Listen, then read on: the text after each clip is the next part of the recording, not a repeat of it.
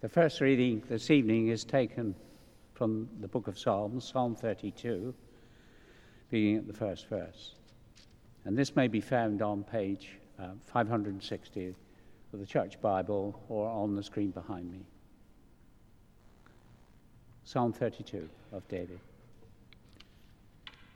Blessed is the one whose transgressions are forgiven, whose sins are covered.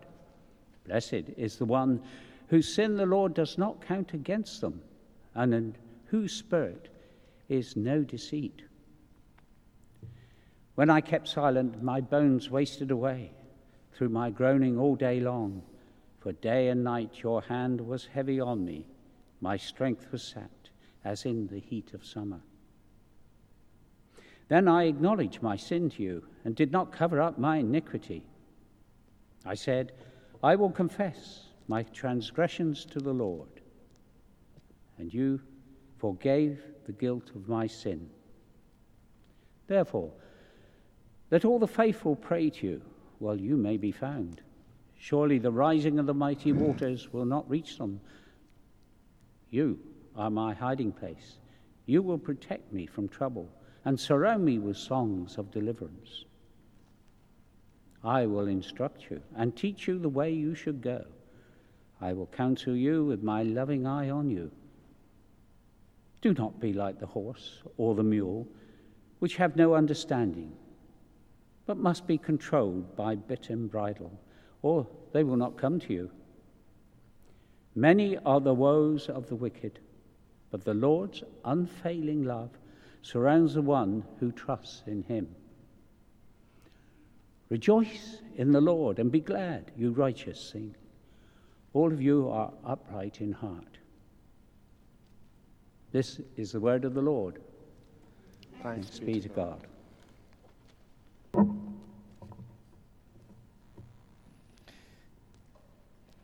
second reading is uh, from Luke chapter 15.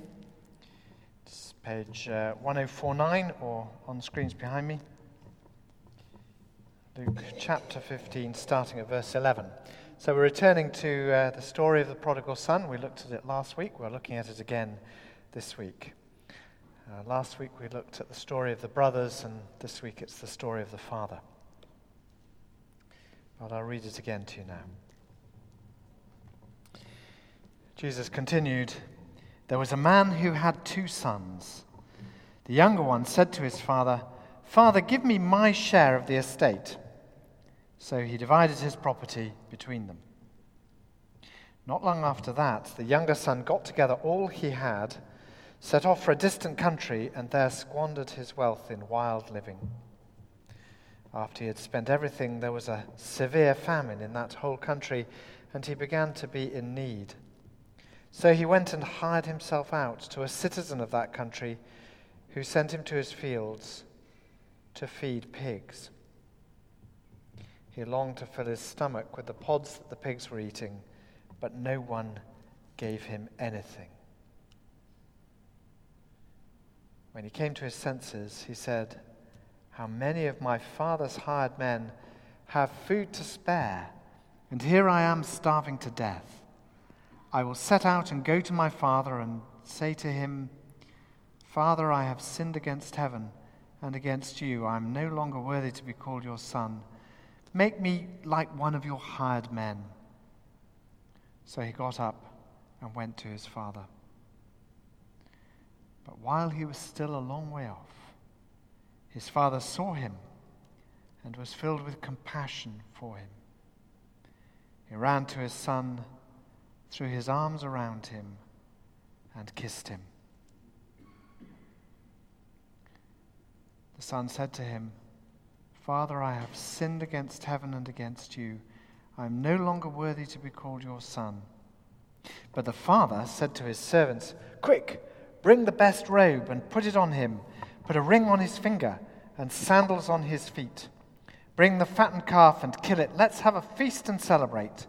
For this son of mine was dead and is alive again. He was lost and is found. And so they began to celebrate. Meanwhile, the older son was in the field. When he came to the house, he heard music and dancing. So he called one of the servants and asked him, What was going on? Your brother has come, he replied, and your father has killed the fattened calf because he has him back safe and sound. The older brother became angry and refused to go in. So his father went out and pleaded with him. But he answered his father, Look, all these years I've been slaving for you and never disobeyed your orders, yet you never gave me even a young goat to go and celebrate with my friends. But when this son of yours, who has squandered your property with prostitutes, comes home, you killed the fattened calf for him. My son, the father said, You are always with me, everything I have is yours. But we had to celebrate and be glad because this brother of yours was dead and is alive again. He was lost and is found.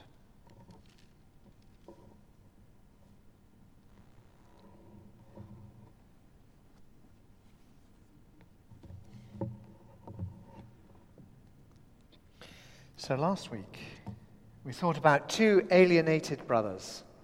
This week, we're thinking about the father. One of those brothers, an overtly rebellious son, the other silently so. We recognize so well that independent streak, don't we? That streak of rebellion which, which propels you out of your family home to go and seek your, your fortune somewhere else. So, as a result, we tend to skip straight on from the beginning of the story right on to that middle section in the far country. And there we follow the son's rise and fall. But for the father, disaster comes much, much sooner. It's a struggle for me, I guess, for all of us, really, to understand what's going on here, partly because we think so differently about inheritance here in the UK.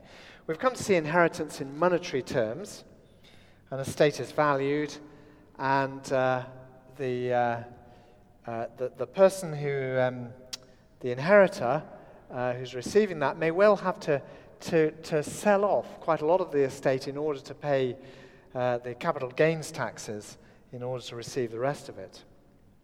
And equally, because work doesn't tie us to the land anymore, we don't have such a kind of such a visceral commitment to this piece of land that we have inherited from our parents and that we one day will hand on in our turn to our children. And equally, to avoid tax, parents are encouraged these days to think about passing on some of their wealth to their children in advance before they die in their lifetime. And so children, in consequence, come to think of their inheritance as something already belonging to them and that's a negotiable asset.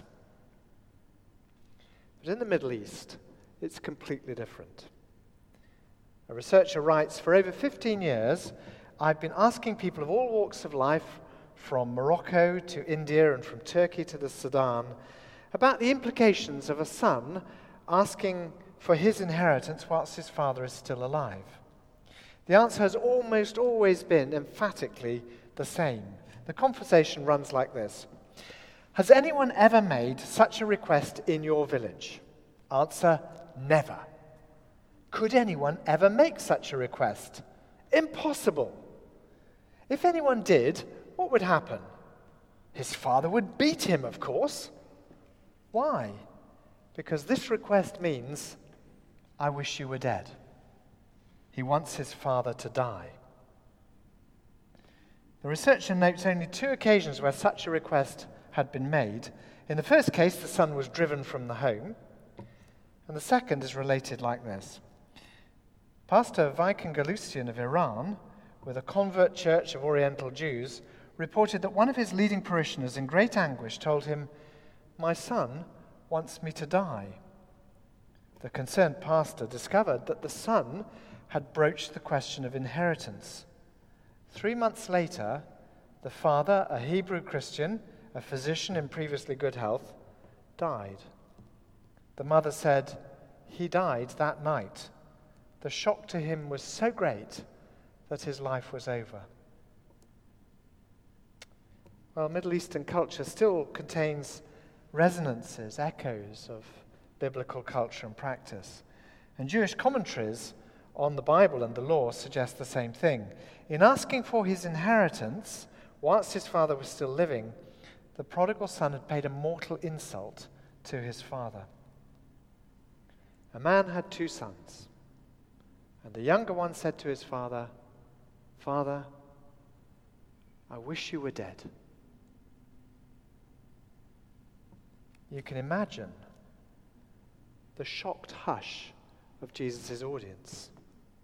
They listen in horrified fascination, knowing what's going to, to happen next. The father will beat the boy and drive him out of the home. And he'll soon realize that he's thrown away any chance of an inheritance. So here is the first astonishing twist of Jesus' story. Instead of throwing him out, this father decides to grant his son's request and he divides the property, secure enough in his own love for his sons to endure their rejection. The son, not surprisingly, uh, recognizing the anger and hostility that he's caused amongst his neighbors by his insolent behavior, packs up and leaves town pretty quickly. In the Greek, it suggests that he not only took the inheritance that he'd been given, but he also took everything else that he had. He cleared out his room and left. I was thinking this morning what it would be like if uh, Emily, my daughter, going off to university, had taken you know, all her stuff with her that's scattered all over the house. Well, to begin with, you might think that there was something quite attractive about that. But if you then went into her room and there was not a single trace of her left, imagine how you would feel of your child just wiping themselves out of your life. The son cleared everything he had and left home, leaving his father heartbroken.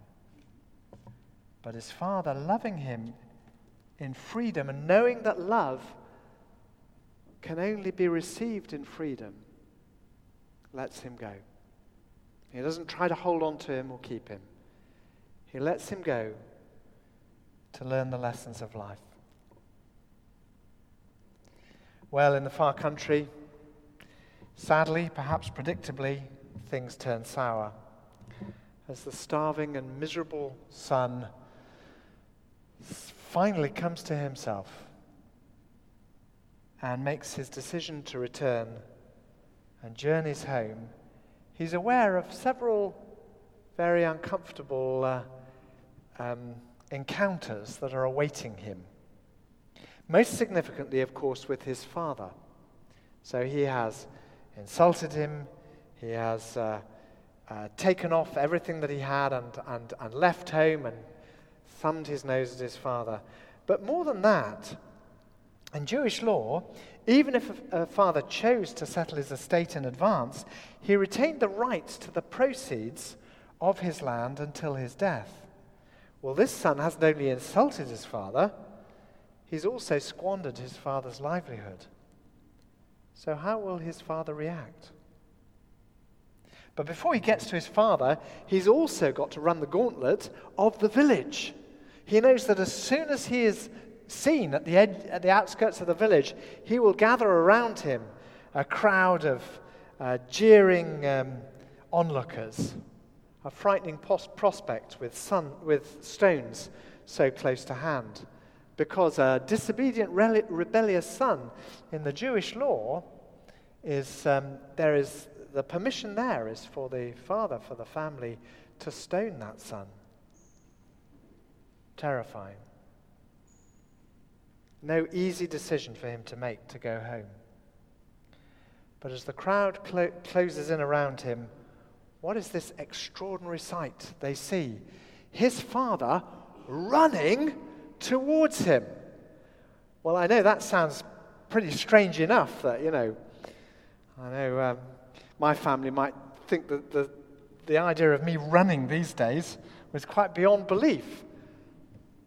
But in the Middle East, no established uh, householder ever runs anywhere. It's hot. Your robes, your flowing robes will get tangled up around you. It's undignified. It's humiliating. You do not run. But this father runs towards his son. Perhaps he knew that this bankruptcy was inevitable, and so he's been standing on the roof watching out for his son. But he also knew the bitter um, welcome that his son would receive as he arrived in the village with his tail between his legs. So, spotting him disconsolately moving up the village road towards the village, he dashes panting through the village, desperate to reach his son before anything terrible happens.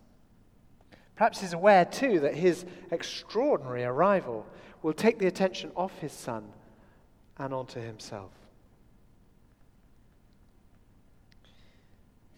I was speaking to someone after this morning's service, and they told a story of uh, that somebody else had heard of uh, Jimmy Swaggart. You'll remember the, um, uh, the TV televangelist, American televangelist, who, who was disgraced and imprisoned. And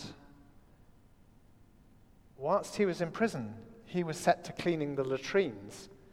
And as he was doing so, a, a prison guard came to him and said, um, uh, You've got a, a visitor. And he said, Well, just let me clean up. And he said, No, no, you've got to come now. He came out into the visitor's uh, place, and there was Billy Graham had come to meet him. Wrapped him up in a big bear hug, ignoring the stench and greeted him with the love of God. And when he came out of prison, Billy Graham met him at the prison gate, picked him up in his car, and on the first Sunday came to meet him at his house and walked with him to church and walked through the doors to the front of church with his arm around this renegade and returning son. And you can imagine that the action of Billy Graham not only was a welcome to this, to this um, penitent and, and broken minister, but also distracted attention away from him and therefore gave him the, the permission as well as the honor to come back in. What an amazing picture of this father humiliating himself to draw attention away from his son. And like Billy Graham, gasp, gasping for breath as he arrived and embracing this son still smelling of the pig pen in rags that are filthy with the filth from the pig pens he embraces him and kisses him in the Greek again and again. He goes on kissing him and embracing him. Look, my neighbors, this is my son. I know what he's done to me, but see how I love him. Turning to the servants who've run out there with him, he commands them, Quick, go fetch the robe of honor, the best, the finest robe Oh, whose robe, sir? Mine, of course. My robe. Let me put my robe around him so all the village will see how I honor my son. Put my signet ring on his finger so that he can see he still has my trust.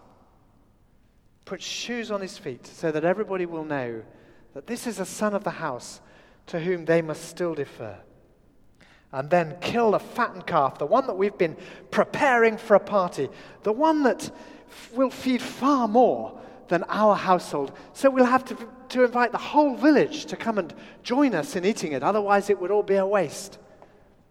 How public this reconciliation. Rescued beyond all expectations from the villagers' scorn, the dazed son finds himself overwhelmed, restored to a place of honor. a lost son is found, not by chance, but by the extraordinary generosity of this amazing father. And Jesus' hearers would have understood all too well the huge cost of this act by this uh, snubbed and humiliated father. The generosity of his love, the cost of that welcome. It's absolutely clear what Jesus is saying with this parable. This is a story of our Heavenly Father, of a love so generous that it accepts our insulting demands for autonomy and shares with us the riches of this world. Even though He knows how disastrous our choices are going to be, how we're going to hurt one another, how we're going to hurt ourselves as all our decisions go wrong. But should we recognize our failure and our need and contemplate returning to Him, hoping for the help and care that nobody else will or can give us? We might expect anger and rejection as we come back to the one that we've scorned and snubbed. But this Father is so unspeakably generous, so glad to see us come home, that he has no such thought. His forgiveness is instant. He bears for us the shame of our past, and he offers us a rich new future of intimacy and significance with him. In fact, in a richly ironic twist, with this father, it's the elder son who is sent into the far country to do what older sons are supposed to do and to bring the news of the desire for reconciliation of the father. So, mired in our pig slough of wretchedness or stamping round the courtyards of resentful loyalty, will we accept his selfless kindness in coming to us? Will we, will we let Him put around our shoulders His glorious robe of righteousness, put His ring of authority on our finger? Can we let ourselves be led into His home and can we taste of the sacrifice that He has made for us? Then we'll know how much our Father loves us and how great His joy. But there's more. Our Heavenly Father doesn't just want us to be prodigal children, leaving behind our pleasure seeking or self serving lives and returning home to Him. Nor does He merely want us to see us drop our self pitying resentment as older brothers and enjoy the relationship with Him that we already have. More than that, He wants us too to become fathers like him. On this Father's Day, of course, we're celebrating those who have the opportunity, those who try their hardest, and those who, for us, have succeeded in being this kind of father humble, self sacrificing, forgiving, restoring, empowering, honoring, loving their children through thick and through thin. But in fact, our Heavenly Father wants each one of us, whether a man or a woman, whether with children of our own or not, to join him in sharing his father heart for all his children, for those of his children who run to us seeking a haven, or who stamp around outside the circle of our relationship, resenting the choices that we make. We are God's sons and daughters. And He wants us to live in the fullest blessing of that relationship with Him. But He also wants us to grow up beyond being mere children who seek only our own blessing in His presence, but become those who also seek to bless others around us, regardless of the cost. And that cost can be very great. We should never under- underestimate the cost of self sacrificially forgiving and restoring.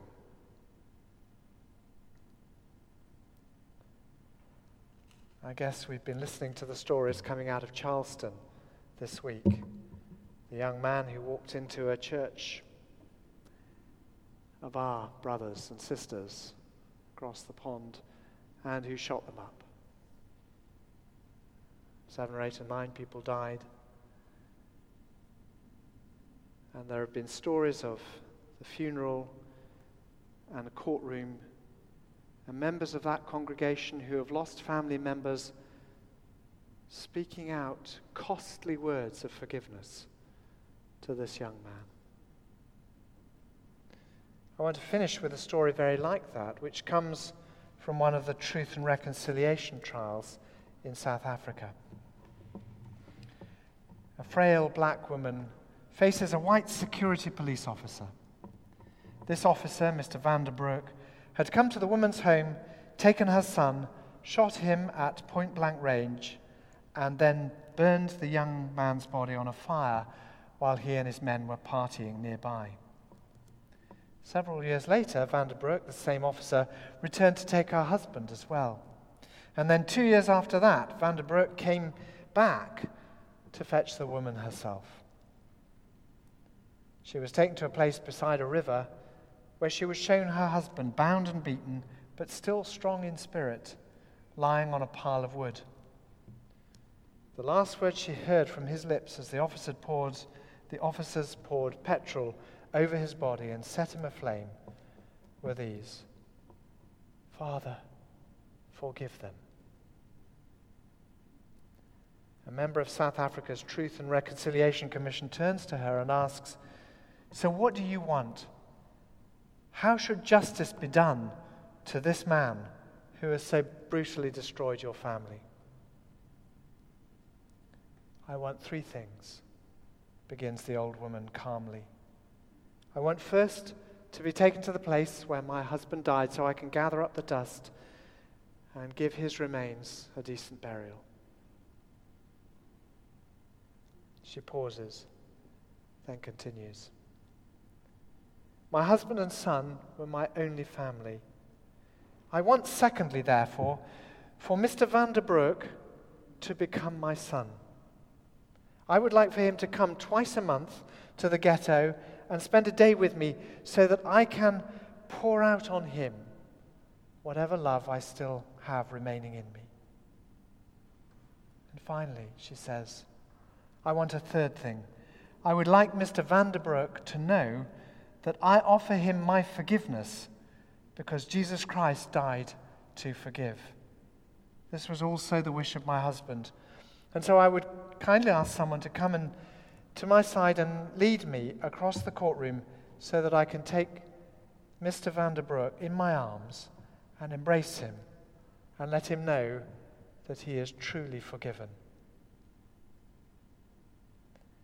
As the court assistants lead the elderly woman across the room, Mr. Vanderbroek, overwhelmed by what he has just heard, faints. And as he does so, those in the courtroom family, friends, neighbors, all victims of decades of oppression and injustice, begin to sing confidently, but softly. Amazing grace, how sweet the sound that saved a wretch like me. I once was lost, but now I'm found, was blind, but now I see.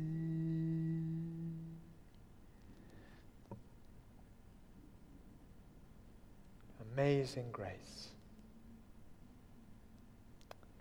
Through the prodigal son, we learn the humility to turn again home. Through his brother, the faithfulness to accept and to welcome And through the Father, we learn that despite our insolent, insulting treatment of our Heavenly Father and our profligate squandering of His gifts to us, He stands on His rooftop, longing for our return, and sends His Son rushing towards us to embrace us and to bring us home again. But more than that, we learn to find the courage with our Heavenly Father to bear with rejection and to choose to bless, to care for those He loves, to forgive, and to restore them, whatever the cost to us.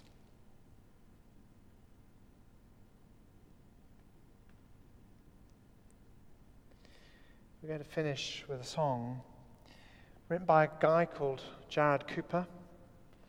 His father was a clergyman, but he uh, pushed all that beside him and had a final life drinking and drugs until one day he returned to his sty, smashed out of his head in despair. And he turned to his heavenly father and said, If you will receive me back, I offer myself to you now. And reflecting on that time, he wrote this song King of Kings, Majesty, in robes of love I don't deserve, I stand before you now. Let's sit or stand as we sing to this extraordinary Father who invites us into his fatherly love welcomed home to become like him, a father to many others. King of kings, majesty, God of heaven living in me, gentle Saviour, closest friend, strong deliver, deliverer, beginning, beginning and end, all within me falls at your throne. Let's worship him.